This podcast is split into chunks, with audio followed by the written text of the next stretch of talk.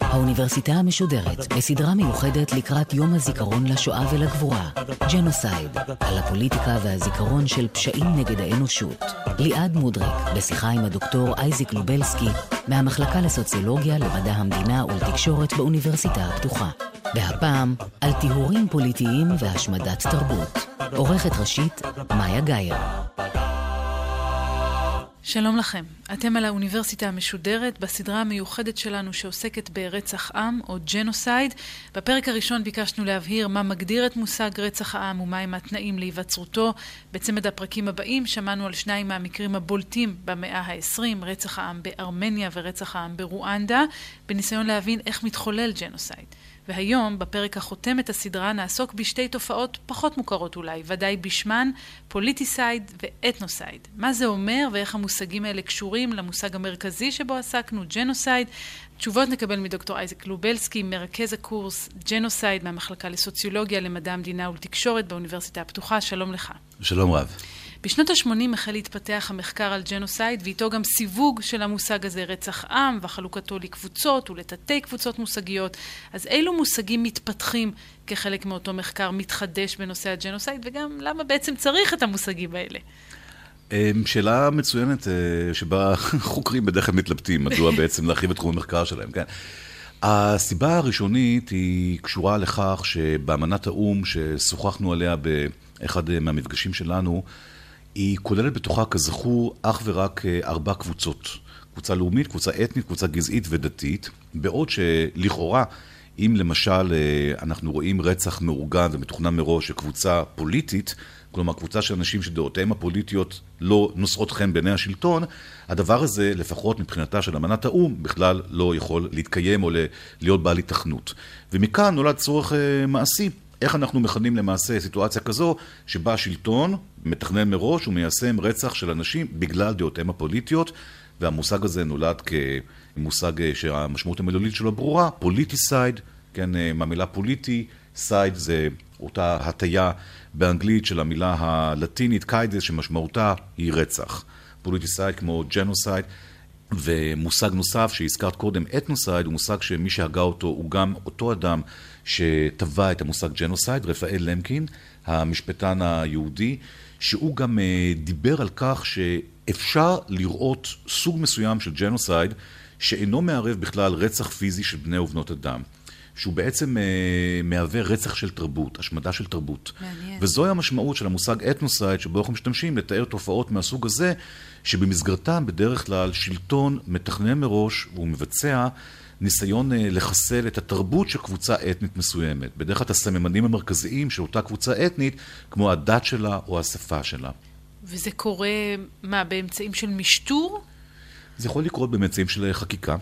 זה יכול לקרות באמצעים של אה, לחץ חברתי ותרבותי וכלכלי. כלומר, למשל, אם אתה רוצה לגרום לקבוצה אתנית מסוימת להפסיק לדבר את שפתה כדי למחוק את תרבותה, אתה יכול לנסות ולהגיע למצב שאותם אנשים לא יוכלו למצוא פרנסה שבה הם ישתמשו בשפה שלהם, יצטרכו להשתמש בשפתו של הרוב למשל, בלשון של הרוב. מה שמייתר את השפה שלהם והופך אותה למשהו שפחות אה, יש צורך לשמר אותו. זה דבר שמתרחש במקומות לא מעטים בעולם. תופעה מהסוג הזה, לאו דווקא באופן אלים. אתה יכול באופן אלים כמובן הרבה יותר לחוקק חוק שבו אתה קובע שממחר ואילך אסור יהיה לעסוק בפולחן של דת מסוימת במדינתך. אתה יכול לקבוע שריטואלים מסוימים יהיו אסורים, ממחר ואילך באמצעות חקיקה. והרעיון המרכזי שאנחנו רואים אותו במקרים כאלה של אתנוסייד, של השמנת תרבות, הוא קודם כל אה, העובדה שלא מושמדים במסגרת הפרויקט הזה, אם ניתן לקרוא לו כך, אנשים באופן פיזי, וברמה מסוימת אנחנו רואים שהמבצעים של האתנוסייד מתכננים או אפילו שואפים שאותה קבוצה שהם פועלים כנגדה תהפוך את אורה. ותהפוך להיות חלק אינטגרלי מקבוצת הרוב בסופו של עניין. אז מתי אנחנו רואים מופעים ראשונים של אתנוסייד? אני חושב שהדוגמה הקלאסית, אם ניתן לקרוא לזה ככה, המוקדמת ביותר שאני יכול לחשוב עליה, היא מה שקורה באמריקה הספרדית וגם אמריקה הפורטוגלית במאה ה-16. לאחר שקולומבוס אה, מגיע לאמריקה, כן, או להודו כפי שהוא חשב שהוא הגיע עד סוף ימיו, אבל כשהוא מגלה את אמריקה מתחיל אה, קמפיין שבמסגרתו האפיפיור מחלק את העולם החדש, אלכסנדר השישי, כבר ב-1493 בין ספרד לבין פורטוגל, ובמהלך המאה ה-16 החלוקה הזאת מיושמת לה באופן יותר נרחב, כאשר ב-1519 הרנן קורטס כובש את האימפריה האצטקית ויותר מאוחר, כמה שנים לאחר מכן, קרוב משפחתו, פרנסיסקו פיסארו, כובש את האימפריה של האינקה באזור האנדים בדרום אמריקה. שני החבר'ה האלה, ה conquistadores, הכובשים הספרדים, קורטס ופיסארו, מבצעים אתנוסייד במלוא מובן המילה. דוגמה למשל היא מה שקורה בתרבות האינקה, שבה יש כתב שהוא כתב אה, שאני לא יודע אם אה, המאזינות והמאזינים מכירים אותו, הוא כתב שונה מכל כתב אחר שאני מכיר, הוא כתב של שזירת אה, כל מיני קשרים בחבלים צבעוניים. וואו. יש במוזיאונים בדרום אמריקה הרבה מאוד דוגמאות של החבלים האלה, שכפי הנראה הקשר בין הקשרים, המרחקים ביניהם וכדומה, הדבר הזה סימל כל מיני דברים שאנחנו לא יודעים בדיוק מה זה סימל. אבל זה ברור שזה שפתי, שזה לשוני? זה לשוני, כן. בכל דור אנחנו יודעים שאצל האינקה היו מלמדים כמה עשרות אנשים את הכתב הזה, משהו כמו 70 או 80 בני אדם, אני לא זוכר את המספר המדויק כרגע, ומה שפיסארו, שכובש את ממלכת האינקה, עושה, הוא פשוט להוציא להורג בבת אחת את כל יודעי כתב הקיפו. ומאז ואילך אין לנו מושג בכלל אה, כיצד אה, הכתב הזה אמור אה, להוות שפה. אנחנו יודעים אבל שהוא היה שפה. דוגמה קלאסית לאתנוסייד שמבוצע באזור האנדים. במאה ה-20 סין וטיבט יהיו דוגמה? סין וטיבט זו דוגמה קלאסית, אה, לפחות אם אתה או את פרו-טיבטים, כן? כי הסינים מן הסתם הגדירו את זה מעט אחרת, כן. העניין הזה. אבל בוודאי שגם אנחנו באוניברסיטה הפתוחה, במסגרת הקורס ג'נוסייד, לומדים את הסיפור של טיבט כדוגמה מובהקת לביצוע אתנוסייד, בעיקר בתקופה שנמשכה כעשור, שידועה בשמה תקופת המהפכה התרבותית בין 1966 ל-1976, שבה ברחבי סין, שנשלטה אז בידי מאו צדונג, התנהל קמפיין מטורף מבחינת ההיקף שלו, שמטרתו הייתה למגר כל כוח שנתפס כריאקציוני, כאנטי קומוניסטי. הממשלה הסינית של מאו הקימה מחנות שנודעו בשמם אה, כמחנות חינוך מחדש, שעד היום הם פועלים ברחבי סין, דרך אגב, שבהם אה, כפי הנראה הוצאו להורג עשרות מיליונים של אזרחיות ואזרחים סינים, וספציפית לגבי טיבט באותה תקופה, שהיא הייתה חלק מסין, הרדיפה של הדת הטיבטית והלשון הטיבטית היו בגדר אה, רדיפה מובהקת לחלוטין, לפחות באותו עשור. ומכאן שהדוגמה של טיבט נתפסת בעינינו בדרך כלל כדוגמה קלאסית לביצוע של אתנוסייד. כ-95% מכל המקדשים של הבודהיזם הטיבטי בטיבט נהרסו. או בהפצצות מהאוויר של מטוסים של חיל האוויר הסיני, או פשוט אה, באמצעים אה, ידניים יזומים, שכנופיות שנכנסו אליהם וחיסלו אותם ושרפו אותם. הנזירים שחיו בהם נעצרו, חלק גדול מהם הוצאו להורג. הלשון הטיבטית, אה, שימוש בה נאסר באותה תקופה בכל מה שקשור להדפסה של ספרי לימוד בבתי הספר, או הוראה באמצעותה בבתי הספר, ולכן העובדה שיש כאן פגיעה בשני הרכיבים המרכזיים של אה, תרבות, שפה ודת, זה מה שהופך את המקרה הטיבטי למקרה קלאסי של אה, אתנוסייד. בוא נחזור לפוליטיסייד. אני מניחה שלא כל רצח על רקע פוליטי ייחשב לפוליטיסייד, אז מה יהפוך אותו לכזה? המוניות צריכה להיות שם? קודם כל, בוודאי שאנחנו מחפשים בדרך כלל לראות קבוצה פוליטית גדולה דייה. כאשר אה, אתה רואה מישהו שמתנקש באדם אחד בגלל דעתו הפוליטית, אז זה רצח על בסיס פוליטי, זה לא ג'נוסייד. כן. אנחנו צריכים לראות, כפי שכבר ציינתי כמדומני באחד מהמפגשים שלנו, שהממשלה תחוקק איזשהו תהליך של חקיקה, או תיזום תהליך בכוונה מראש, בתכנון מראש, שבמסגרתו היא תביא לרדיפתה ולחיסולה של קבוצה שדעותיה הפוליטיות אה, לא נראות לאותה ממשלה. ואנחנו יכולים לראות כמה מקרים כאלה במאה השנים האחרונות, שבהם הדבר הזה מתרחש לו באופן מובהק. הסיפור הקלאסי כמובן הוא התקופה שבה שלט אה, סטלין. בברית המועצות, סטלין שעולה לשלטון בעקבותיו של לנין ב-1925, רודף את אויביו הפוליטיים. יש אה, חוקרים רבים שתופסים אותו כפרנואיד, יש אה, תפיסות אחרות שלו, אלטרנטיביות, אבל מה שבטוח הוא שהוא זה שמעבה את מערך הכליאה העצום שמוקם בעיקר בסיביר, לא רק שם, זה שנודע בשמו גולאג, או כפי שאלכסנדר סולז'ניצין כינה אותו ארכיפלג גולאג, מערך שבו בשנות ה-30 של המאה ה-20 התגוררו, אם אפשר לכנות כך, נכלאו במקביל לפחות שלושה מיליונים של אסירים, בו זמנית, כשרובם נשלחו לשם בגלל שהם נחשדו בכך שהם אה, פועלים כנגד השלטון. ושדעותיהם הפוליטיות מסכנות את המהפכה הקומוניסטית וכהנה וכהנה. אז ברית המועצות היא באמת אחת הדוגמאות המובהקות לסיפור הזה, ואנחנו זוכרים גם מהתוכנית הראשונה, שאז אמרת לנו שזה בדיוק אולי כנראה הייתה הסיבה שבגללה הם דאגו להוציא את העניין הזה מתוך האמנה של האו"ם. בהחלט כך. העניין הוא שבברית המועצות עצמה, הגולג, כן, אותו מערך כליאה המוני שבו מתים מיליונים של אסירים, הוא לא מקום שמוקם מראש, מיועד מראש ברמה של ההגדרה שלו להיות מתקן המתה. הוא מקום שבו אנשים אמורים להיקלע ולעבוד. התוצאה, מה שקורה שם בסופו של דבר הוא שאנשים פשוט מתים שם כמו זבובים. הם לא מקבלים מספיק אוכל, הם לא מקבלים ביגוד מספיק חם, אין שם אה, טיפול רפואי, וזה מה שקורה בסופו של עניין, ככה שגם כאן, אם תרצי להתייחס עוד פעם לרוחה של אמנת האו"ם שעליה דיברנו, יש כאן סיטואציה שבמסגרתה השלטון ממכן קבוצה גדולה של בני אדם בתנאי חיים שמסכנים את חייהם, ובוודאי שאפילו רק הסעיף הזה יכול להגדיר את הגולאג אה, כמכשיר לביצוע ג'נוסייד. הסיפור של אה, מנגנוני הטרור הפוליטי שמשטרו של סטלין מפעיל בברית המועצות הוא לא רק הגולאג, הוא שורה של אה, נושאים, ביניהם משטרה חשאית אה, אימתנית שמפחידה אנשים ודופקת על, על דלתותיהם באישון לילה עם מגפיים מסומרים, מערך של חקירות, מערך של הלשנות שבמסגרתו אנשים מלשנים אחד על השני לשלטונות, מערך של משפטים מבוימים, פומביים, שבהם אנשים מתוודים על פשעים שמעולם לא ביצעו. וכל הדברים האלה נועדו בשביל להחזיק את האוכלוסייה במצב מתמיד של טרור, של פחד, כדי שאף אחד חס וחלילה לא יעלה בדעתו שהוא יוכל להפיל את השלטון הקומוניסטי שבעצמו עלה, כזכור, אה, לשלטון בהפיכה כוחנית ב-1917. אבל זו לא הדוגמה היחידה לפוליטיסייד, נכון? בוודאי שלא. גם בתקופתו של אה, מאו צטונג כשליט סין, בוודאי באותה תקופה ששוחחנו עליה קודם, מהפכה תרבותית, ברחבי סין עצמה אנשים נרדפים בשל דעותיהם הפוליטיות. התפרסמו על כך לא מעט רומנים מעניינים שגם תורגמו לעברית, שבהם אנחנו יכולים גם לקרוא, ואלה עובדות אה, גם היסטוריות, אה, שבמסגרתם נשים שעבדו כגננות למשל, לפני כן, או נשים וגברים שעבדו כמורים ומורות בבתי ספר, הוגדרו, תויגו כבורגנים, כבורגניות, ולכן אה, שליחתם לאותם מחנות חינוך מחדש הוצדקה, ובדרך כלל מצאו שם את מותם. יש חוקרים שמדברים על כך שבאותה תקופה של המהפכה התרבותית, מצאו את מותם הלא טבעי בסין קרוב ל-80 מיליון בני אדם. זה מספר עצום ורב, בלתי נתפס, ובוודאי שסין גם היא מהווה דוגמה מובהקת לפוליטיסייד.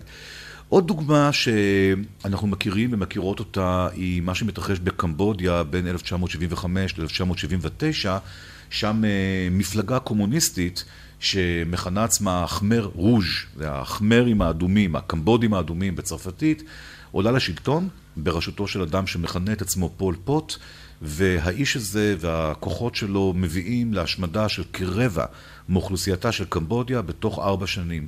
מעל שני מיליון בני אדם, עוד פעם בשל סיבות פוליטיות.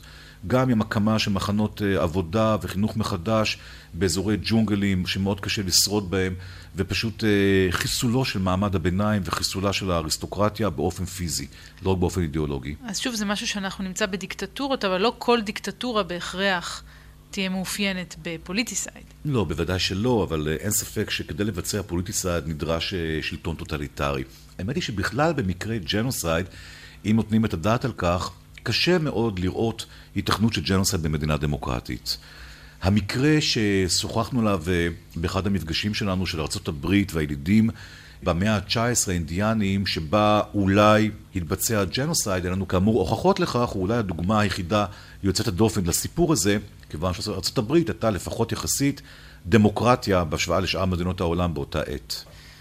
היום, בתקופה שבה אנחנו חיים, יש דוגמאות למקרים מן הסוג הזה?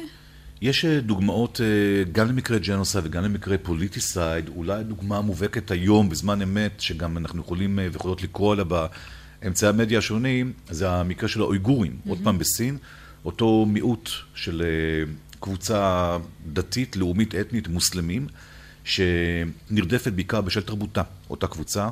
הם מושמים, חלקים גדולים מהם, באותם מחנות חינוך מחדש ברחבי סין שעדיין קיימים. וזאת למרות שבסין עצמה מתקיים דיון פומבי לראשונה בשנתיים האחרונות לגבי הצורך האם להשאיר את אותם מחנות פתוחים או לסגור אותם. יש עדויות שעוד פעם הרמה האקדמית-מחקרית שלנו לדעת מה בדיוק קורה שם היא מוטלת בספק ויש עדויות אה, רבות על כך שיש אה, אלימות רבה גם ברמה הפיזית כלפי האויגורים, עם מעשי אונס המוניים, עם אלימות קשה ברמה של הלקאות, ברמה של אנשים שמוצאים את מותם באותם מחנות, וכל זאת עוד פעם מתוך תפיסה כפי הנראה שסין, שרואה את עצמה כ... מביאה או כמבטאת תרבות עילית אל מול תרבויות מפגרות של מעין ילידים שגרים בתחומיה, כמו הטיבטים או כמו האיגורים, שיוטב להם אילו ייפטרו מדתותיהם המפגרות ו- ויפסיקו להיות מה שהם ויהפכו להיות סינים טובים. אתה יודע, אבל אני שואלת את עצמי, המושגים האלה, פוליטיסייד ואתנוסייד, זה משהו שחי רק בשדה האקדמי, או שיש לו גם איזושהי השפעה על העולם? האמיתי. זאת אומרת, אפשר לשפוט אנשים על מקרים מהסוג הזה, אם זה לא חלק מהאמנה של האו"ם וכיוצא באלה? אמנת האו"ם היא לא כלי שיפוטי במלוא מובן המילה, היא נכון, יותר כלי דקלרטיבי, שואלת... הצהרתי. נכון. בוודאי שאם אנחנו יכולים להוכיח שמשטר מסוים חיסל קבוצה של בני אדם בשל דעותיהם הפוליטיות, ניתן יהיה להעמיד את אנשיו של אותו משטר לדין, בוודאי. וזה ייחשב תחת הקטגוריה של רצח עם, או לא בהכרח? ניתן בהחלט אה, לקבוע שמדובר במעשים בעלי אופי של ג'נוסייד ופשעים נגד האנושות. אתה יודע, התחלנו את הסדרה הזו באמירה שבארץ אנחנו עוסקים הרבה בשואה, מנסים להבין אותה, את הסיבות אליה, את ההשלכות שלה, כמובן את ההשלכות של כל אחד ואחת מאיתנו גם כישראלי, כיהודי, כאזרח העולם. אבל אנחנו כמעט לא מדברים על המקרים האחרים, הם פחות נוכחים, גם במערכת החינוך, גם אה, בשיח הציבורי שלנו. אתה חושב שזה שוב מכיוון שהשואה היא מקרה כל כך פרדיגמטי שכל דבר מחוויר לצידו, או שאנחנו מפחדים להתעסק בהם? אפשר היה דווקא לצפות שתהיה לנו רגישות מיוחדת לסיפורים מהסוג הזה. אני מסכים לחלוטין, ואני חושב שהיחס אה, של הממסד הישראלי לנושא הג'נוסייד, לעומת השואה או לצד השואה, הוא יחס אה, מורכב. זה לא מה שעשוי מקשה אחת. אני חושב שמה שאמרת, כל ההסברים שנתתם הסברים נכונים, כל אחד בדרכו, אבל אה, יש כאן אה, אולי שתי סוגיות שאני ארחיב עליהן טיפ-טיפה יותר, ברשותך את הדיון. בבקשה. הנקודה הראשונה קשורה לעובדה שמדינת ישראל החליטה בשלב מסוים בתולדותיה, זה קרה בתשט"ז, אז הכנסת חוקקה את חוק השואה, כן, שבו נקבע שיהיה יום כזה, יום השואה, והגבורה, ויוקם מוסד בשם יד ושם. וכל זה קורה 12 שנים לאחר סיום מלחמת העולם השנייה, תריסר שנים שבהם לוקח למדינת ישראל, אמנם היא קמה רק ב-48, להחליט שהיא תהיה זו שבעצם תדברר את אה, סבלם של ניצולי השואה ואת אה, סבלם של קורבנות השואה. היא מינתה את עצמה להיות אה, המדבררת המרכזית של הסיפור הזה, ואולי גם טוב שכך. לאור הפוזיציה הזאת, לאור העמדה הזאת, נראה לי שקשה מאוד למדינת ישראל ולמוסדותיה לדברר גם מקרים אחרים של ג'נוסייד, כיוון שהחשש של אה, האנשים שעובדים במוסדות כמו יד ושם, או אנשים שעובדים במשרד החינוך, או בכלל כל מיני אנשים שנותנים את דעתם לגבי הסוגיה הזאת, הוא שהודאה במקרי ג'נוסייד שעברו עמים אחרים, של לימוד של מקרי ג'נוסייד במערכת החינוך, את הילדים והילדות בבתי הספר, שעיסוק ברמה הפומבית, הציבורית. אולי לא את הילדים הממש קטנים. אולי נחכה עם זה איזה רגע. אולי עדיף שלא, ואני מזכיר לך שכבר בגיל חמש כיום, במדינת ישראל, במסגרת תוכנית הלימודים של משרד החינוך, ילדים וילדות לומדים על השואה. כן. אז אני לא חושב שיש הבדל גדול אם לומדים על השואה בגיל חמש, או לומדים על הג'נוסד ברואנדה, או על הג'נוסד הארמני, מבחינת הזוועות והשריטות הנפשיות שאנחנו מסבים לילדים ולילדות שלנו. אבל אני חושב שהחשש הוא גרימה לאיזושהי אינפלציה בזכר השואה. אני ציינתי את זה כבר, ואני אציין פעם נוספת, שבעולם שלנו כיום, בהינתן העובדה שכוחם של מכחישי השואה הולך וגדל, ומספרם של אתרי האינטרנט שמפברקים מידע ומעלים כל מיני תוכניות ארכיטקטוניות של מחנות כמו אושוויץ עם טענות שזה מקום קטן מדי בשביל שבכלל לקבל את הטענה שנרצחו בו כל כך הרבה אנשים כפי שטוענים היהודים וכולי. קונספירציות, אה, אם אה, זכור כנס אה, שהתרגם בזמנו בידי אחמדינג'אד, נשיאה הקודם של איראן, שבו למעשה ניסו לכפור בהוכחות לקיומה של השואה. והסיפור הזה הוא סיפור שהולך ותופח עם השנים, והוא ילך ויגדל בשנים הבאות. ולדעתי הדרך היחידה של כל אלה שזכר השואה כן יקר לליבם, היא לעמוד לימין המחנה שכן מעודד חינוך ולימוד לגבי מקרי ג'נוסייד בכלל, ולהפסיק לפחד מההשוואה הזאת בין השואה לבין מקרי ג'נוסייד. בסופו של דבר, השואה היא ג'נוסייד. אין פה דברים אחרים, זה לא שמדובר כאן במונח שהוא ייחודי ושג'נוסייד הוא משהו אחר. השואה השיח... היא הג'נוסייד שעברו היהודים, כן. בתוך השיח האקדמי כך זה נתפס? זאת אומרת, בתוך השיח האקדמי לא רק בארץ, אני מדברת בעולם. השואה נתפסת כעוד מקרה ג'נוסייד לצד מקרים אחרים, או שהיא נתפסת כמשהו בכל זאת אחר ושונה בגלל השיטתיות, בגלל ההיקף וכך הלאה? השאלה שלך היא מצוינת ויש בה גם הרבה מן הפוליטיקה. בעולם, מה שאנחנו אומרים, הכוונה היא לעולם המערבי, בסופו של דבר, האקדמיה המערבית, את בדרך כלל תראי שהמחקר של שואה וג'נוסייד הולך ביחד. אין הפרדה בין התחומים. פעמים רבות אנחנו נראה שנגיד מכוני מחקר שמחפשים כותרת אה, לשם שלהם, יכנו את עצמם שואה וג'נוסייד, Holocaust and Genocide. אולי גם לפעמים כי הם מקבלים תרומות מגורמים שחשוב להם דווקא ההדגשה של נושא השואה, ולא רק ג'נוסייד לצורך העניין. בישראל... הולוקוסט אגב, זה שם שמיישמים אותו גם על מקרים אחרים, או שהוא שמור רק לשואה? בשפת הדיבור, פעמים רבות, אם תחשבי על כך, אנחנו שומעים אנשים גם בארץ מדברים נגיד על השואה הארמנית. Mm-hmm. אותי תמיד זה מקפיץ. כי מבחינתי שואה זה משהו ששמור אך ורק לתיאור מה שאירע ליהודים בתקופת מלחמת העולם השנייה. לארמנים אגב יש שם משלהם, בארמנית למה שקרה להם, גם לצוענים, לרומא, כפי שמכנים את עצמם, יש שם משלהם לרצח שהם סבלו ממנו במלחמת העולם השנייה. מהבחינה הזאת לגיטימי לחלוטין שכל עם שעבר ג'נוסייד ייתן שם בשפה שלו למה שהוא עבר. וככה יהודים מכנים את מה שהם עברו בשם שואה או Holocaust.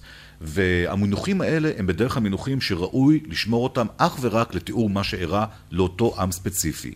אבל כל המונחים האלה בסופו של דבר באים לתאר תופעה גנרית שהיא, מה לעשות, נקראת ג'נוסייד. ולפי דעתי אין מה לחשוש בכלל מלימוד השוואתי ומלימוד של מקרים שונים של ג'נוסייד מעבר לשואה. זה לא יוזיל את זכר השואה, זה לא יגרום לאנשים לחשוב שהשואה היא משהו טריוויאלי או לא חשוב.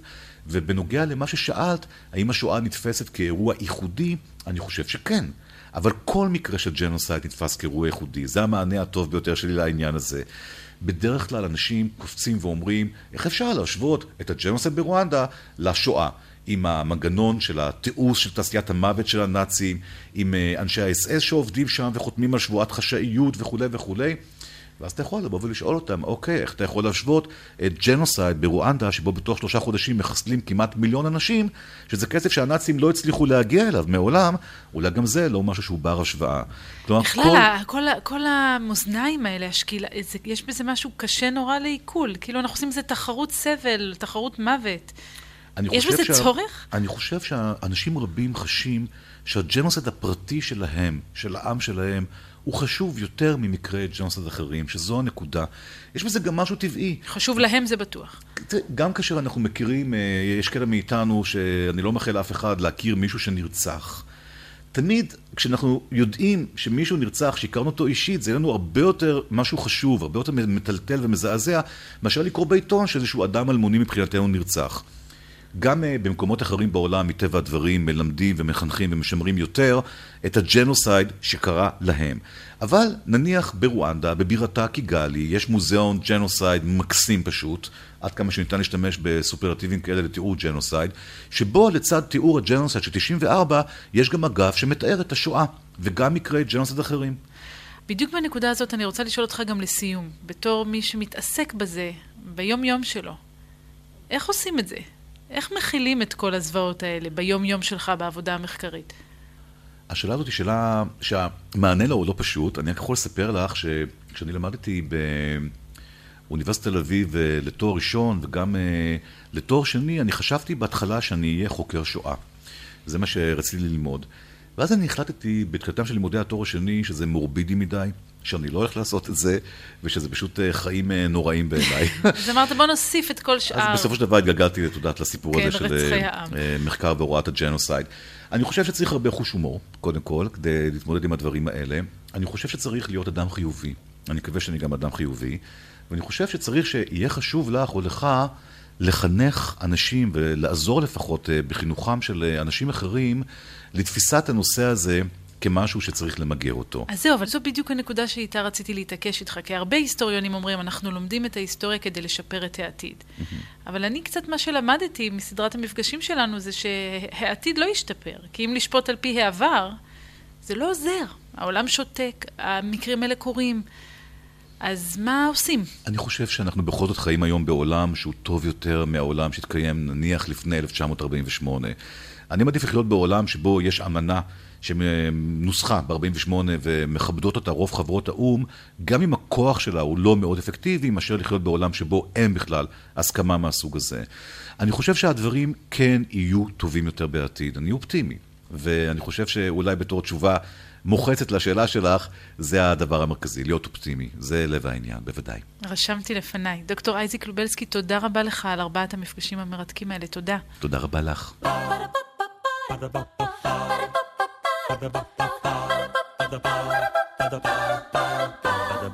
האוניברסיטה המשודרת בסדרה מיוחדת, ג'נוסייד, על הפוליטיקה והזיכרון של פשעים נגד האנושות. ליעד מודריק שוחחה עם הדוקטור אייזיק לובלסקי, מהמחלקה לסוציולוגיה, למדע המדינה ולתקשורת באוניברסיטה הפתוחה, על טיהורים פוליטיים והשמדת תרבות. עורכת ראשית, מאיה גאייר. עורכים ומפיקים, עומר עובדיה ודניאל סלומון. ביצוע טכני, הילה מזרחי. האוניברסיטה המשודרת, בכל זמן שתרצו, באתר וביישומון גלי צה"ל ובכל מקום בו אתם מאזינים להסכתים שלכם.